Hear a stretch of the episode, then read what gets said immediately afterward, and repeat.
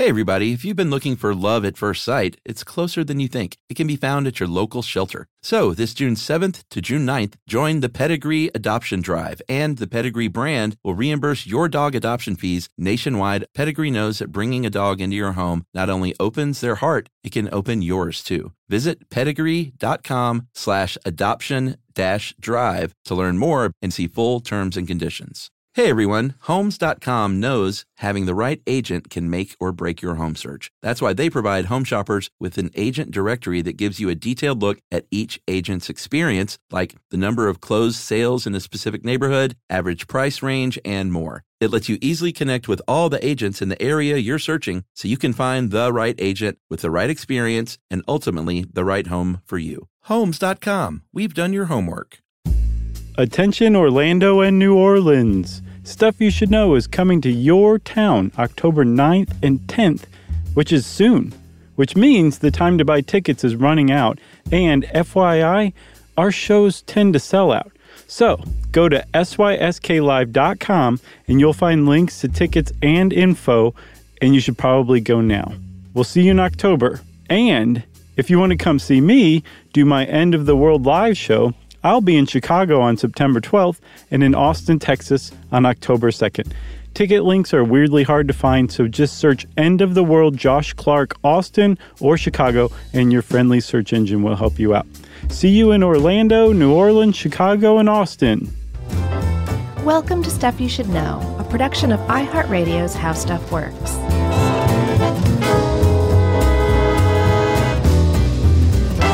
Hey, and welcome to The Horror Show. I'm Josh. There's Charles W. Chuck Bryant. There's Jerry over there. And we are about to pass out from nausea. Yeah, I think we need to issue a strong COA. Oh, yeah. I don't know. Maybe some parents might, it depends on what you title this thing.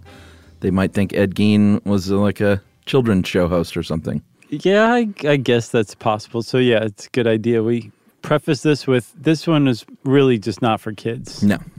I don't even know what age it would really start. Maybe 14, 15? I don't know. It's really grisly and gross. Yeah. Maybe no one should listen to this. How about that? Before we get even further started, just let me throw one more thing in, okay? Okay. I am doing an End of the World live show in Chicago on September 12th. Just saying. So if anybody wants to go see, you can get tickets to come see me do my End of the World live show in Chicago on September 12th at lh-st.com. Enough said. That's great. Thanks, Chuck. So we're talking about Ed Gein, who is most decidedly not a children's show host, although ironically he was a babysitter from time to time. Yeah. That was maybe the most shocking thing I've ever read in my life. Yeah, although, I mean, it doesn't seem like he posed much. I mean, obviously he was a threat to anything, but that was not his MO. No, kids weren't, which we'll see later. Some people are like, it doesn't matter, he's probably still a child killer. It just doesn't fit. He had a very specific MO for sure as far as killers go. And he doesn't qualify, as far as I know, as a serial killer, although I think that's just silly. But he failed to hit the big three mark, I guess, is what it takes to be a serial killer. Well, proven at least. Yeah, that's true. That's true. So he's possibly a serial killer, I guess. And if you have never heard of Ed Gein, fret not. We're going to tell you all about him. But I would wager that you have at least encountered some character based on him, because there's probably no real-life killer or criminal. Now we'll just stick with killer, who's inspired more utterly deranged characters than Ed Gein has. Yeah, for sure. I mean, we know the big three are, of course, Psycho with Norman Bates, Texas Chainsaw Massacre with Leatherface. Sure. And, of course, Silence of the Lambs with Hannibal Lecter. There was James Gumm, who was based on... Oh, well, that's true. Yeah. James Gumm was the Buffalo Bill character. Right, exactly. Who wanted by many names. Right. None of which are Hannibal Lecter. No. Hannibal Lecter was even like, man, that guy's off his rocker. You think? Yeah, I think a little bit. I think he was kind of like this. Maybe at least he felt he was sloppy or something. He definitely knew he was smarter than that guy. So I think he looked down on him in one way or another. Okay. So Ed Gein's story starts, as so many of our stories start, at birth. Back in 1906 in Wisconsin, he was born little Edward Theodore Gein. And I'd like to say, like, things started out normally, but I don't get the impression that there is a single normal day in Ed Gein's entire life. He just really pulled up the short straw, as it were, as far as the birth lottery goes. Yeah, he, you know, his father was an abusive alcoholic. Mm-hmm. His mother, she owned a grocery store for a little while in La Crosse, Wisconsin, but she was, Augusta was by all accounts a mentally ill religious zealot, overbearing. There needs to be a stronger word in this case. Super overbearing? Super overbearing mother. Yeah. Times infinity. Yeah, and the religious stuff is just off the charts as far as anything to do with sex and intercourse was the worst, dirty possible thing imaginable, and that she hammered this into her two boys. She really did, and hammer by, I guess, grabbing their genitalia sometimes and railing at them about how this is the devil's unit or whatever she'd call it. I don't know. She probably could have called it the devil's unit. I don't think it's entirely impossible. But she realized, she looked around their town of La Crosse, Wisconsin, and said, this place is a sinkhole of filth. There's a quote from her. I guess it's Ed Gein doing an impression of his mom, which we'll find out later he really liked to do a lot. And she moved her whole family, sold the family grocery store, and moved from La Crosse, Wisconsin, to a little town called Plainfield, which had a population of about 500. And Plainfield it had been established decades before, but it was still so small that they'd only built the fire station and the local school within the last, 7-8 years. It was a very tiny little town. And so you'd think, okay, maybe Augusta Gein could relax a little bit here. Not so. Yeah, did you look up a picture of her? I didn't, actually. I don't think I have ever seen her. Yeah, she looks like you would think. Yeah, I think I just had such a mental image of her, I assumed I knew what she looked like. Yeah, she does not look friendly, let's put it that way. I could see that hair in a kind of a tight bun, maybe, and then with the calico lace neck dresses. Yeah, I mean, no one smiled in pictures back then, but she... And the only photo that I found was especially good at the photo scowl. Right, yeah. So, they moved to Plainfield where she thought things would be better, I guess, and not a sinkhole of filth. Mm-hmm. And it was not any better. There was no place that Augusta Gein could have gone that would have been suitable for her. I think that's absolutely true. Yeah, because there were other human beings there, and I think she considered just about everyone filth, unless they were, maybe the preacher. And who knows, she may have considered her preacher filth. I could see that, and she definitely considered her husband filth. And women, any woman that had been on a date with another man, she had bad things to say about, it seems like. Yeah. So that was actually not a good move for the family. They've been doing okay from what I could tell, as far as they could do okay with an abusive, alcoholic, shiftless father.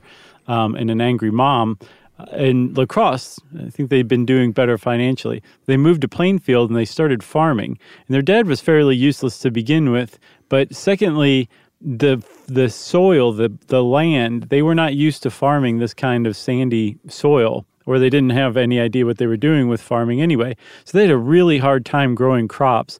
And then apparently the neighbors weren't the friendliest neighbors around, so nobody stepped in to help them and show them what to do. So they endured some real hardship on the farm. That was problem one. Problem two was Ed Gein was not one to leave the house very much. And when he did, he went to school. And it's not like school was a respite for him or a place to escape from. It was just as hellish as it was at home, basically. Yeah, it was pretty bad for Ed. He had a weak eye on one side. He had a growth on his tongue that made him talk different than the rest of the kids. He had sort of an effeminate appearance. And all of this, and this is bad at any time in history, probably, mm-hmm. in when you're a little kid in school. Sure. But back then, it was really bad, and of course he was bullied and teased, and he would come home crying, and his father would beat him for crying and call him a sissy. Mm-hmm. And things are really getting out of hand. Like his mom won't let he or Henry really leave much at all. So they're just stuck in isolation where his psychosis, and later found out to be seriously mentally ill, obviously, but it certainly didn't help to be in this kind of environment. Not at all. But I mean, this was life for him. This is how he lived. He and his older brother, Henry, who had him by, I think, 4 years or something like that. This was their life. And Henry had like this, he was not as wrapped up in their mother as Ed was, not by a long shot. Henry felt totally comfortable criticizing his mother. He saw her as mentally imbalanced. He was just not under her spell like Ed was. But that's how they grew up. That's how they lived. And she made them both promise that they would die virgins because sex was just so awful and dirty. And then in 1940, the family took a turn for the different when George, their dad, died of a heart attack. And that actually kind of opened up Ed's life a little bit more. Number one, he had his mom all to himself, right? But number two, just by virtue of having to go out and make more money, he had to go out of the house and do things like odd jobs and babysit and that kind of stuff. So it changed his life a little bit, but it's not like it had any big lasting effects for the better. Yeah, for sure. He didn't quite have her to himself yet because Henry was still around. That's true. But Eddie, like you said, he didn't travel much. I think the furthest he ever traveled away from his house was one time when he was 36. He went to Milwaukee, 150 miles away, for military inspection where he did not get in to the military because of his lazy eye, which could have changed the course of his history, For sure. Had he gotten accepted into military service and gotten out from under the thumb of his mother.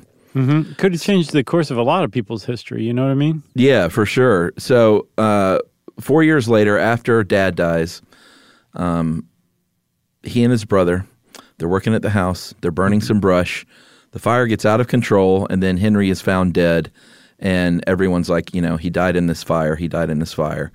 Upon a little bit of investigation, and it seems like that's about all they did, there was bruising on Henry's head and neck, and they listed his cause of death as being asphyxiation anyway.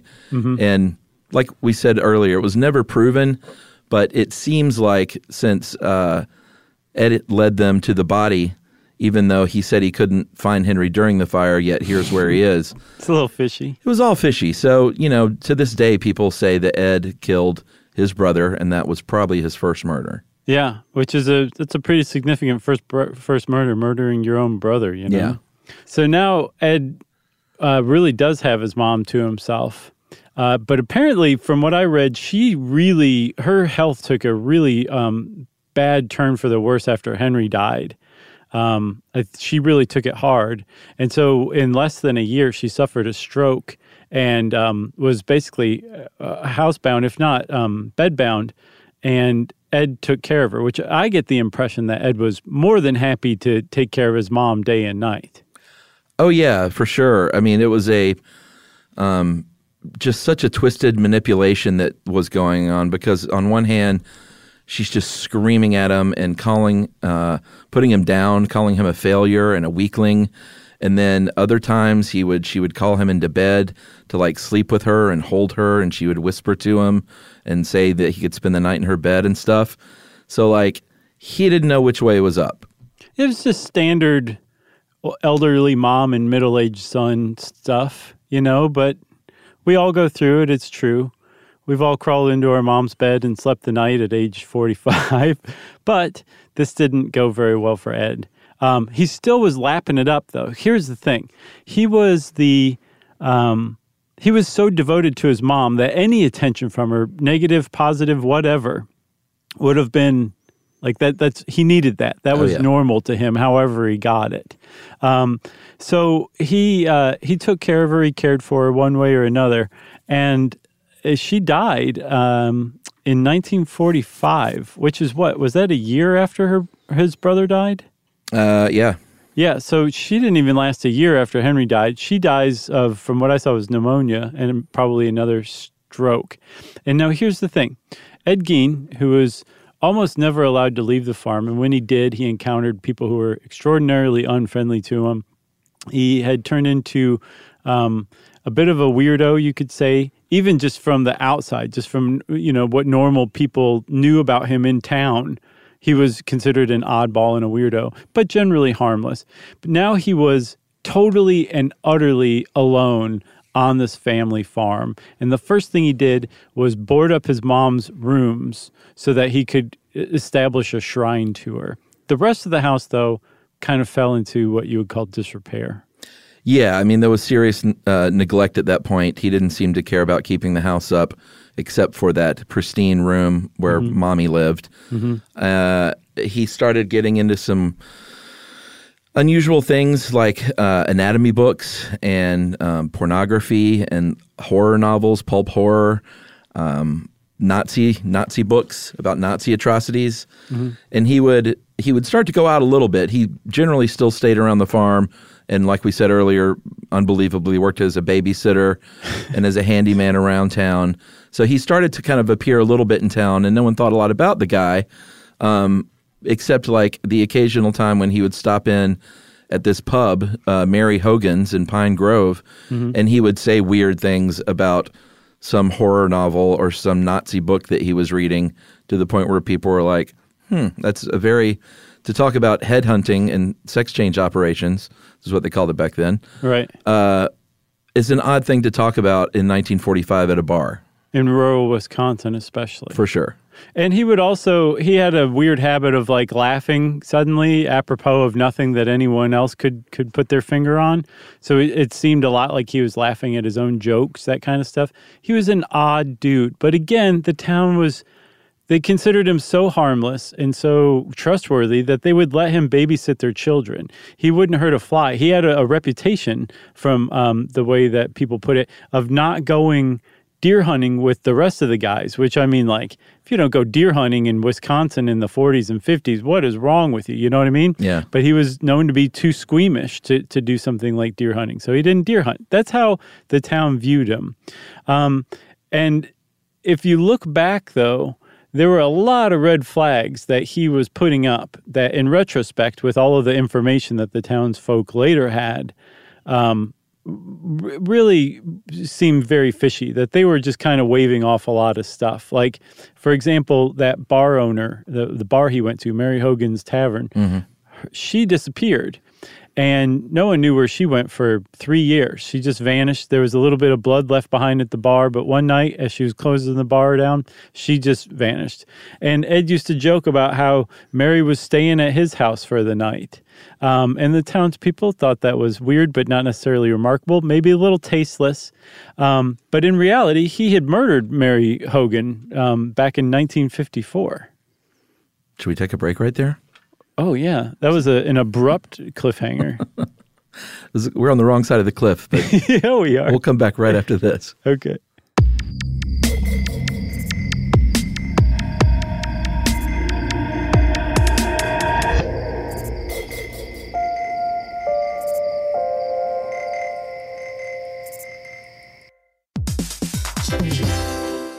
Hey there, are you thirsty? Well, before you take a sip, have you stopped to think about what's in your water? Many conventional bottled waters contain PFAS, harmful substances known as forever chemicals. But you can drink water as clean as nature intended. Richard's Rainwater collects 100% pure, refreshing drops of rain. Yes, it really is rain, everybody. This rain is caught clean before it hits the ground or becomes polluted with pesticides and contaminants commonly found in groundwater. Yep, Richard's Rainwater is naturally pure with no need for harsh chemicals or additives. That means no added fluoride, no chlorine, no forever chemicals, no microplastics, no nothing. And you can enjoy the clean taste of Richard's still rainwater and the long-lasting cold-pressured bubbles of Richard's sparkling rainwater. Just visit richardsrainwater.com to find a retailer near you. That's richardsrainwater.com. And we even have a special offer, don't we, Josh? Yeah, text STUFF to 2512-928887, and you'll get $2 off a 12-pack case of Richard's Rainwater. Sip the sky.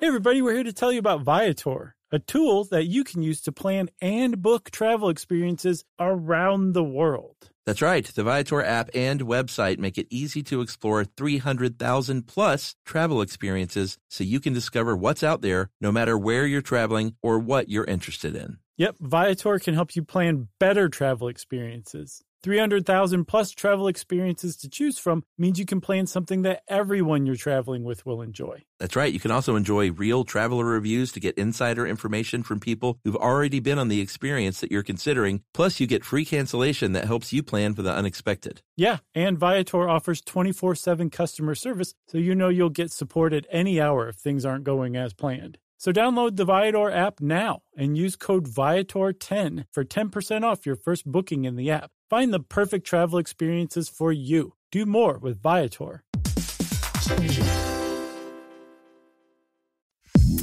Stuff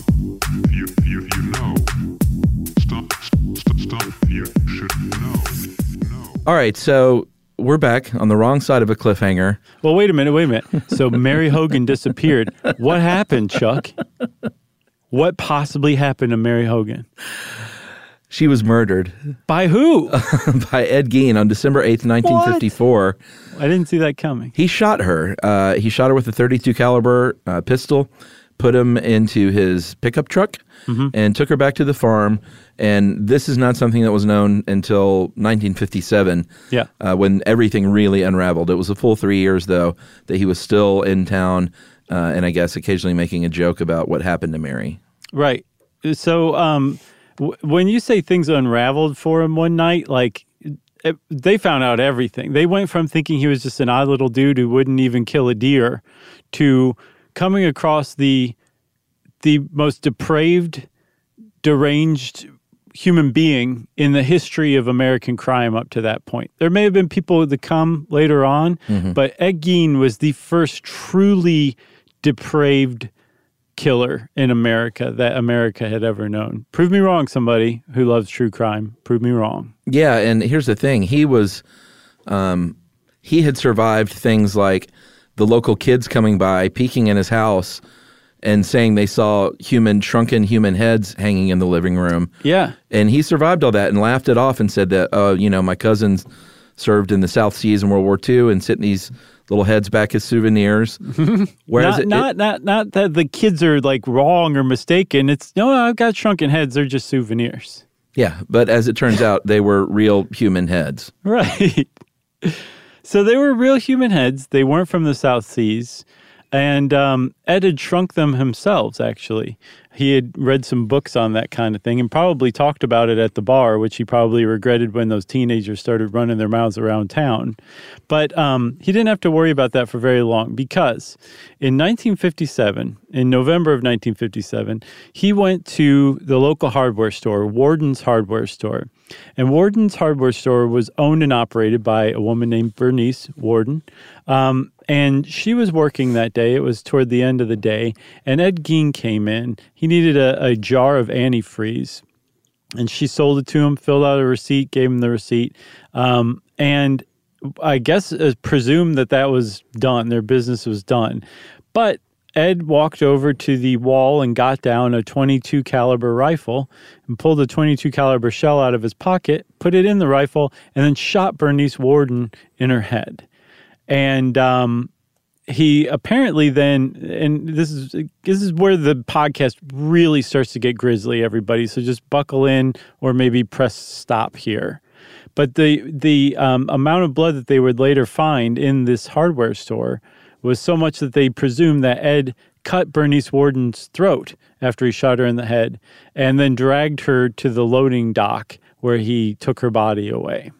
That's right. So he put the rifle back on the rack, didn't even bother to take out the shell that he had brought, took the cash register, and I don't get the idea that was to make it appear as if it were a robbery even. I think he just needed the money probably. That's possible. Although who knows. But Bernice Worden had a son named Frank, and he was a deputy, and he came back into town after deer hunting like everyone did in Wisconsin in the 1940s. Except Ed. Except Ed. He stopped by the old hardware store, and it was very odd to him because she was not there. The door was unlocked. The back door was open. And then he notices a little trail of blood from the front to the back door. And very quickly and easily just looked at the little receipt pad, saw that half-gallon of antifreeze was the last receipt made out to Ed Gein, called the sheriff, and they went to Gein's farmhouse to question him, and very quickly found Bernice Worden behind the house, hanging in what's called the summer kitchen. Mm-hmm. I guess it's where you go when it's really hot to cook that's not inside the house. Yeah. And again, this is where it gets super grisly. You've got one more chance to stop. Turn back now. But he basically treated her as if he had been deer hunting. She was disemboweled and dressed like a deer, hanging naked upside down from a pulley, beheaded and fully dressed and butchered like a deer would be. So I want to just restate something. One of the two people who found her was her son. Like, he walked into the summer kitchen, and there is his beheaded, disemboweled mother hanging by her ankles in Ed Gein's summer kitchen. Just, like, imagine that. Like, if you read all of the accounts of this stuff, no one ever stops and points out that, like, poor Frank Worden found his mother like this.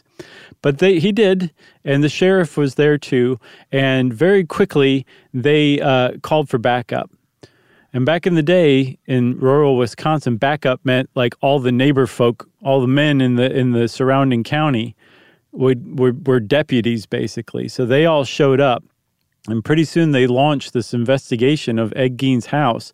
And in very short order, Ed Gein's house would be known as the House of Horrors. And that's a pretty good name for it, actually, considering what they found there, because they caught Ed Gein basically right in the act of field dressing Bernice Worden. But this is definitely not his first rodeo as far as that was concerned. No, but it appears as if it was only the second time that he had ever actually killed someone. Right. What they found was really disturbing. Human body parts used in exactly the ways that they were in Silence of the Lambs, as far as like using human skin and human bones and skulls to make into other things. Mm-hmm. Handicrafts. Yeah, I mean, the most horrifying stuff that you could imagine. And they realized that it was probably about 15 women in total, from all the various parts that they were able to get together. And he had only killed two of them.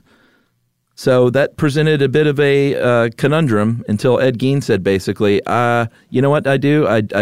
I'm digging up people from their graves. Yeah, he said that later on, he was caught just so utterly red-handed, it was ridiculous. But they spent hours and hours, like maybe 10, 12 hours during that first investigation. And it wasn't a big house, but they were just turning up so much horrible, twisted, bizarre stuff made out of body parts that it just took that long to catalog and comb through everything. But he said, no, I've been robbing graves because I'm capable of raising the dead. So I go and rob graves. And the first grave I ever robbed was my mother's grave, about a year and a half after she died back in 1945. I went to the gravesite, dug her up, I opened her casket, and I pulled her head clean off of her body with my bare hands, which is the grisliest thing any human being has ever done in their entire life in the history of the world. Yeah, but it's interesting in that they never went and exhumed the gravesite as part of the investigation, which is really strange. So they're taking Ed Gein's word for it, I guess. They had dug up other ones, Chuck, so I don't know if maybe they were just satisfied that, like, probably, once they found one or two, they're like, fine, we'll believe you on the rest of them. And I guess maybe in the 1940s, that was, like, they got their man. I don't know. Yeah. I'm not sure what that would have done in the case of his mother's grave, Sure. It's like, hey, whatever you do to your mother's 18-month-old corpse is your business, I guess. I don't think that was the case. Okay. But this is where Errol Morris weirdly comes into the story, and I feel like we talked about this on another episode at some point. Oh, really? This was news to me. But Errol Morris, the documentary filmmaker, he was going to do a story about Ed Gein, spent about a year in Plainfield in the 70s doing his research that he never made the film. But his pal Werner Herzog, they had sort of an interesting relationship over the years, but Werner Herzog said, you know what? We are going to go back and dig up the grave in the dead of night. Nice. Errol. and Errol did not show up. No, apparently Herzog did, though. They had like an appointed night and day and time and everything, and Herzog was there, ready, probably with a shovel or two, and maybe some coffee and donuts. I would imagine snacks were not in order, but you never know. I think Errol Morris made the right decision in that case, because, you know, grave robbing, even for verification for a research project or research for a project, that's, you don't want to do that kind of thing. So as far as we know then, no one has ever verified Ed's story about him taking his mother's head. But there's a lot of other good evidence that was the case, that he did do that, because one of the things they found in his house were faces, human faces of women. And this is a really important point here. Women all roughly of the same age, build, look, kind of, and all of those women happen to look kind of like his mother. And so over the years, a lot of people have said, like, why did he do this? What was the problem? But one of the first psychiatrists, after he was caught, and we'll talk a little more about him being caught, but one of the first psychiatrists who examined him said, I'm pretty sure I have figured out why this guy did this. He was robbing graves and trying to resurrect the dead, when really he was trying to resurrect his mother. And he was robbing the graves of women who looked like her. Both of the women, Mary Hogan and Bernice Worden, who he murdered, they bore a rough resemblance to his mom. And so what he was ultimately doing in his head was creating a substitute mother, or recreating his mom, reanimating his mom so that she could never leave him again because he brought her back from death. In reality, if you were a teenager looking through Ed Gein's window at night, he was dressing up in a suit of skin made from women who he'd murdered or whose graves he'd dug up, so that he could pretend more accurately to be his mother. That's right. He admits, like you said, he was caught super red-handed, so he admitted fully to those murders, although the confession about Hogan was ruled inadmissible because they basically, you know, beat him to a pulp while he was in the waiting room. Well, plus also with Bernice Worden, he always said that it was an accident, which is BS, but that he never confessed to purposefully murdering her. That's right. It was, you know, inappropriately, or I guess inaccurately relayed that there was a human heart and a frying pan on the stove. It turns out that was not true, but that was enough to get rumors started that he was a necrophile, that he was a cannibal, and was eating human organs because human organs were found all over the place. Mm-hmm. It seems like that's probably not true. But maybe we should take a break and talk a little bit about the trial of Ed Gein and what happened right after this. Well, wait a minute. Before we take a break, Chuck, let's just say he was convicted. We'll be right back right after this.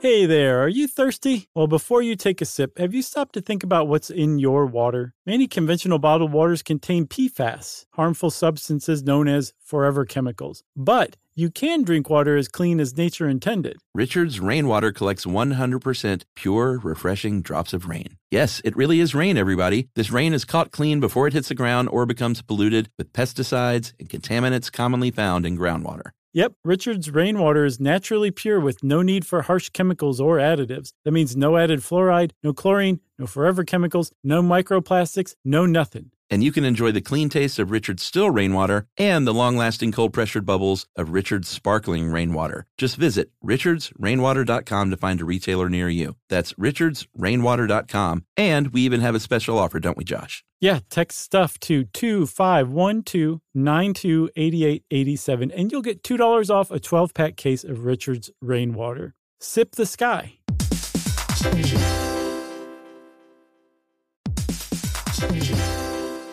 All right, game off. Let's pause here to talk more about Monopoly Go. Because in Monopoly Go, you can team up with your friends for timed tournaments where you work together to build up each other's boards. It's very nice. That's right. And the more you win together, the more awesome prizes you unlock. And there's so much to get. I'm talking about unique stickers that you can trade with friends to complete albums for big prizes, cool new playing pieces to travel the boards with, or hilarious emojis for taunting friends when you smash their buildings or heist their vaults. Plus, Monopoly Go feels new and exciting every day with constantly changing tournaments and challenges, like digging for treasure or a robot pachinko machine. And there's always new timed events that help you win big, like massive multipliers for everything you win or rent frenzies. That's right, there's always something fun to discover in Monopoly Go. So get off the bench and go download it now for free on Google Play or the App Store. Game on! Stuff you know.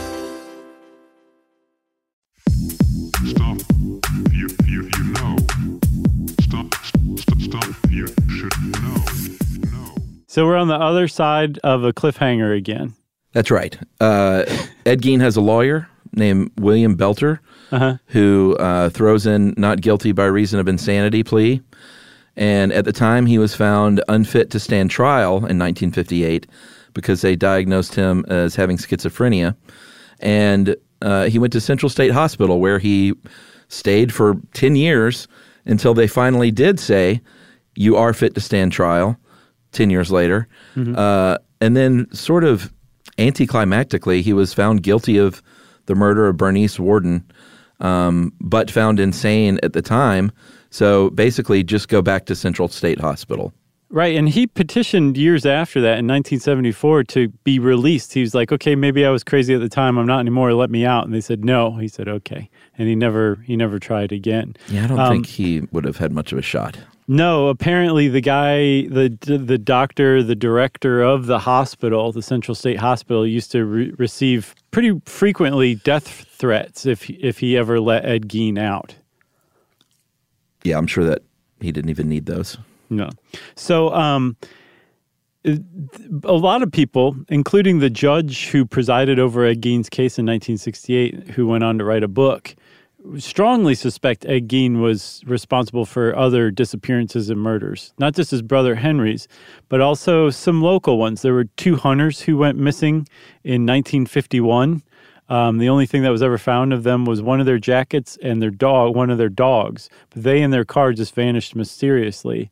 And Ed Gein was later questioned about it. He said, I didn't kill him, but my neighbor did, and I can show you where the bodies are. And I guess the authorities went, nah, that's okay. There was an 8-year-old girl who went missing, a 15-year-old girl who went missing. And so some people think that Ed Gein really did kill multiple people. And it's possible because he still never admitted to murdering Bernice Worden, right?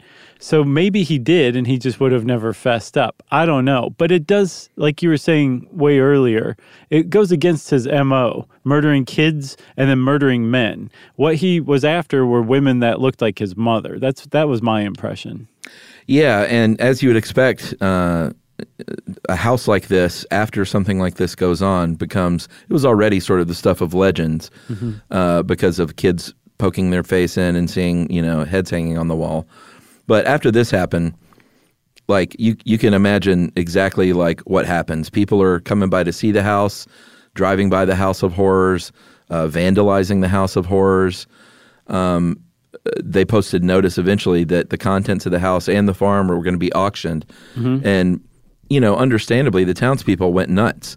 They were like, you can't auction this stuff out. We've already got enough problems with the notoriety in our little quiet small town that we all love. Population 500. And on March 20th, they took matter into their own hands, seemingly, allegedly, because the house burned to the ground one night, and they never caught who did it, but it's pretty clear that it was an entire town of people with pitchforks and torches. Yeah, I'm pretty sure they're handing out like Kool-Aid and saltines at that thing as refreshments. I think the whole town did it, Yeah, but it did not stop the curiosity of this house, of course. It didn't. I mean, like people still came and still do go to see the lot where this was. But it did. It was probably pretty effective to cut down a lot of looky-loos. There was no real pilgrimage or shrine for people to go to with just an empty field. I think maybe like the driveway's still there. I don't know. It's not much to look at. So yeah, there's going to be a lot less people that come to Plainfield. But a couple of things were auctioned off, one of which was supposedly his cauldron, where he kept disemboweled and bowels, I guess. That has not necessarily ever been proven as correct. That actually is his cauldron. It's just allegedly his cauldron. But his car was definitely auctioned off. And there was a bidding war that started between like 14 bidders. And the winning bid was from Bunny Gibbon, who is a carnival sideshow operator who bought the car to promote at sideshows. And Bunny Gibbon started promoting it as Ed Gein's ghoul car, which he used to transport bodies to and from the grave and transported Bernice Worden back to his house. And Bunny Gibbons put a mannequin in the car as Ed Gein as the driver and a mannequin as Bernice Warden's body and charged 25 cents to come take a peek at it.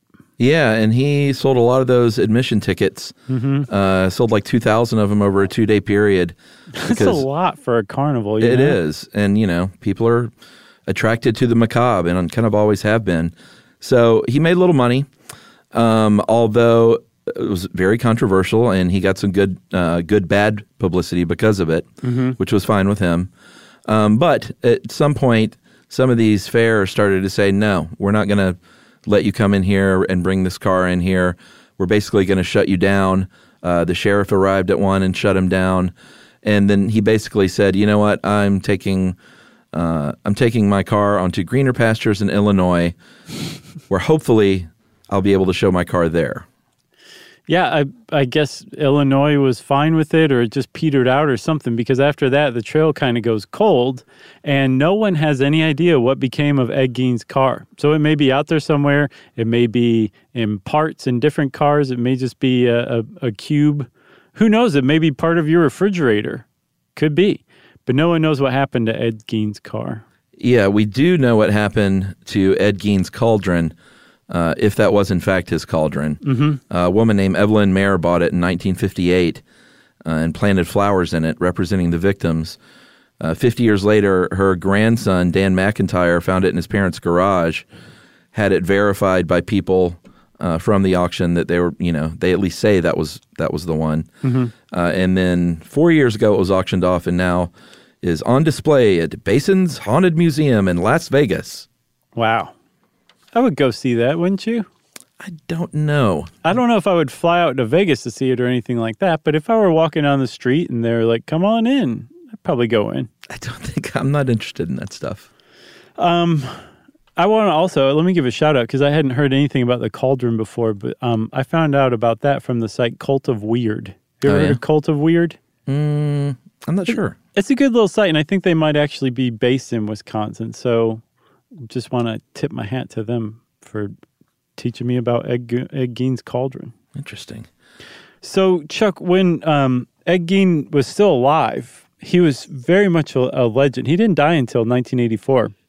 And long before that, he was basically made into this legendary boogeyman when the first character that was based on him hit the big screen. It was Norman Bates in Hitchcock's Psycho. And Hitchcock had made this movie based on a book that had come out, I think, the year before by an author named Robert Bloch, also called Psycho. And Bloch was from Wisconsin, so he kind of fashioned the meat of the story or the bones of the story around the Ed Gein crimes. Was that intentional? The bones or the meat? Yeah. You know what's really sad is it absolutely wasn't. Oh, interesting. I was like, "What? Why are you making that face? I don't understand." The next movie was a little more on the nose. In 1974, there was a low-budget movie called Deranged, and it was about a killer named Ezra Cobb, but it was very clearly modeled on Ed Gein. And when you look at even the production stills of this thing, he's like eating brains out of a skull and making suits of skin. It looks really pretty horrific. It was a Canadian movie. But it starred as Ezra Cobb, a.k.a. Ed Gein, one Roberts Blossom, one of my favorite character actors who is no longer with us. What else was he in? He played Old Man Marley in Home Alone. Oh, okay. Wow. That guy. Wow, I'll bet he did a good Ed Gein. He did, and when he was younger, he looked, I mean, if you think he was scary in Home Alone, you should have seen him when he was in his 20s. I can imagine. Those Canadians, man, they'll make a ghastly film. Have you ever seen Strange Brew. I actually love that movie. Yeah, I bet you that. I'm not sure if that one ages. I'd be curious. I was like, come on, what's a movie associated with Canada? Come on, Josh, come on. So the next up was actually the same year. The Texas Chainsaw Massacre came out the same year that Deranged did. And Toby Hooper knew about the Ed Gein story because he had relatives in Wisconsin who were like, listen to this. And they told him, he said, I'm going to grow up to make a crazy movie about this, based on this someday. And he did. He made the Texas Chainsaw Massacre, which was one of the all-time great, not just horror movies, but indie movies of all time. For sure. Have you ever read, there's a Texas Monthly, like, long-form article about the making of the Texas Chainsaw Massacre. Have you ever read it? No, but Texas Monthly is a pretty good rag. It is a good rag. I think maybe Skip Hollinsworth wrote it. They've got a few really great writers there. But they used to, there was another like much bigger like studio film shooting in the area at the same time. And the crew from the Texas Chainsaw Massacre would go to that set and act like they worked there for catering, like during lunch and stuff like that. Mm-hmm. They would go steal catering food and just pose like they were supposed to be there, and then they go back and film some more. Although they also frequently get kicked off a set and get caught. I went to a catering truck or two in my neighborhood in L.A. when I wasn't working on them. Well, you're letting them, you're not ruining their shots, so they owe you, you know? No, I was just getting a breakfast burrito occasionally.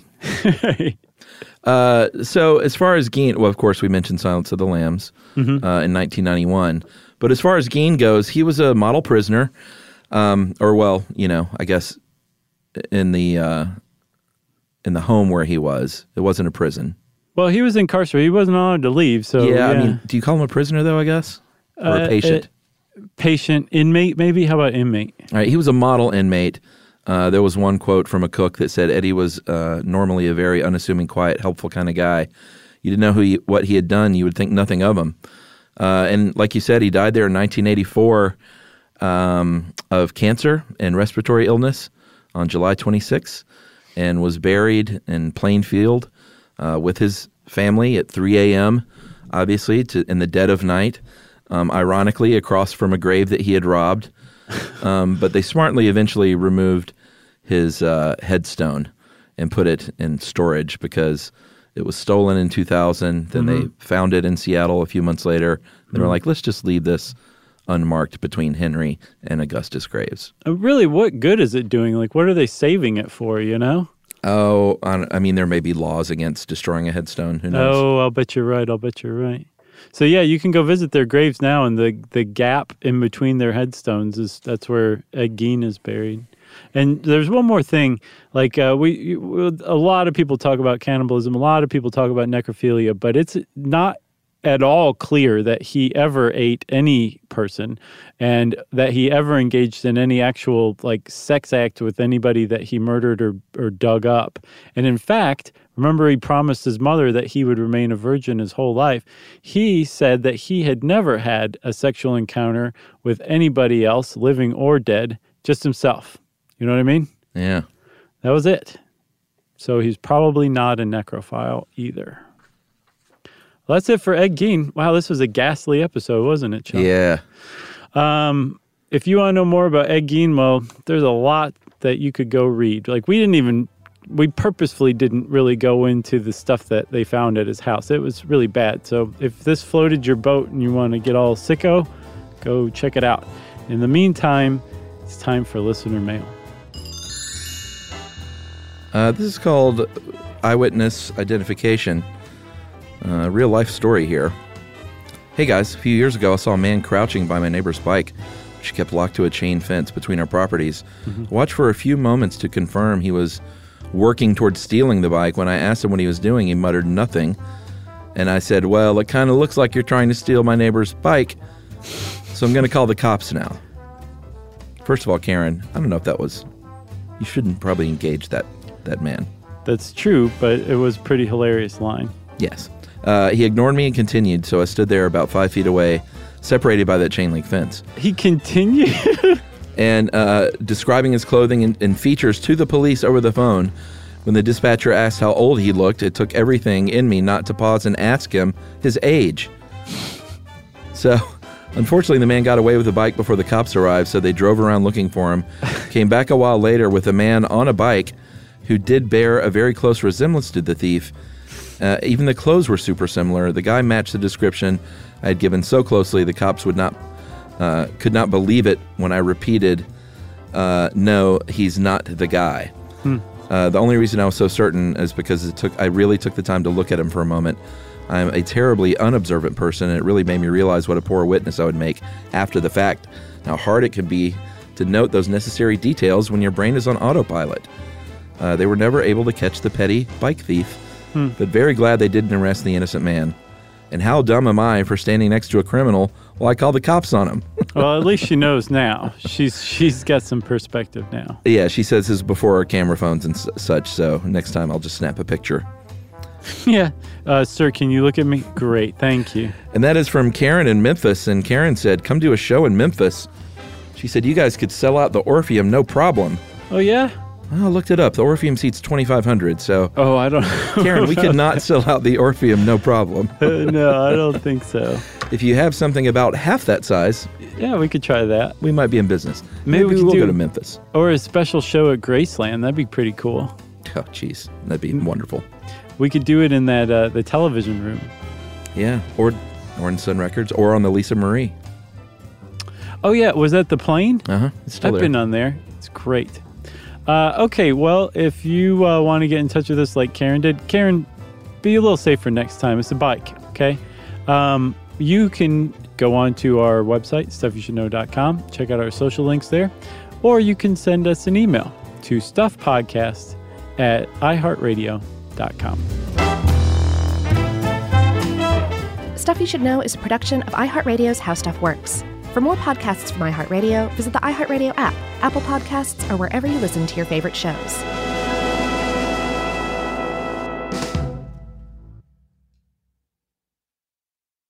Are you thirsty? Well, Richard's Rainwater is caught clean before it even hits the ground. Rain is naturally pure, so there's no need for harsh chemicals or additives. Richard's Rainwater contains no chlorine, no forever chemicals, no microplastics, no nothing. Enjoy the smooth, clean taste of still rainwater or the cold pressured bubbles of sparkling rainwater. Just visit richardsrainwater.com to find a retailer near you. That's richardsrainwater.com. And for a coupon, text STUFF to 251-292-8887 and receive $2 off a 12-pack case of Richard's Rainwater. Open a limited-time 11-month certificate at Kemba Financial Credit Union. At 5.25% APY, it's more than triple the national average, plus it's a safe and secure way to grow your money. Visit your local branch or kemba.org/cb for details. Offer expires May 31st, 2024. APY equals annual percentage yield. Restrictions apply. $500 minimum and $250,000 maximum deposit. Advantage status required. Comparison based on bank rate average. Federally insured by NCUA.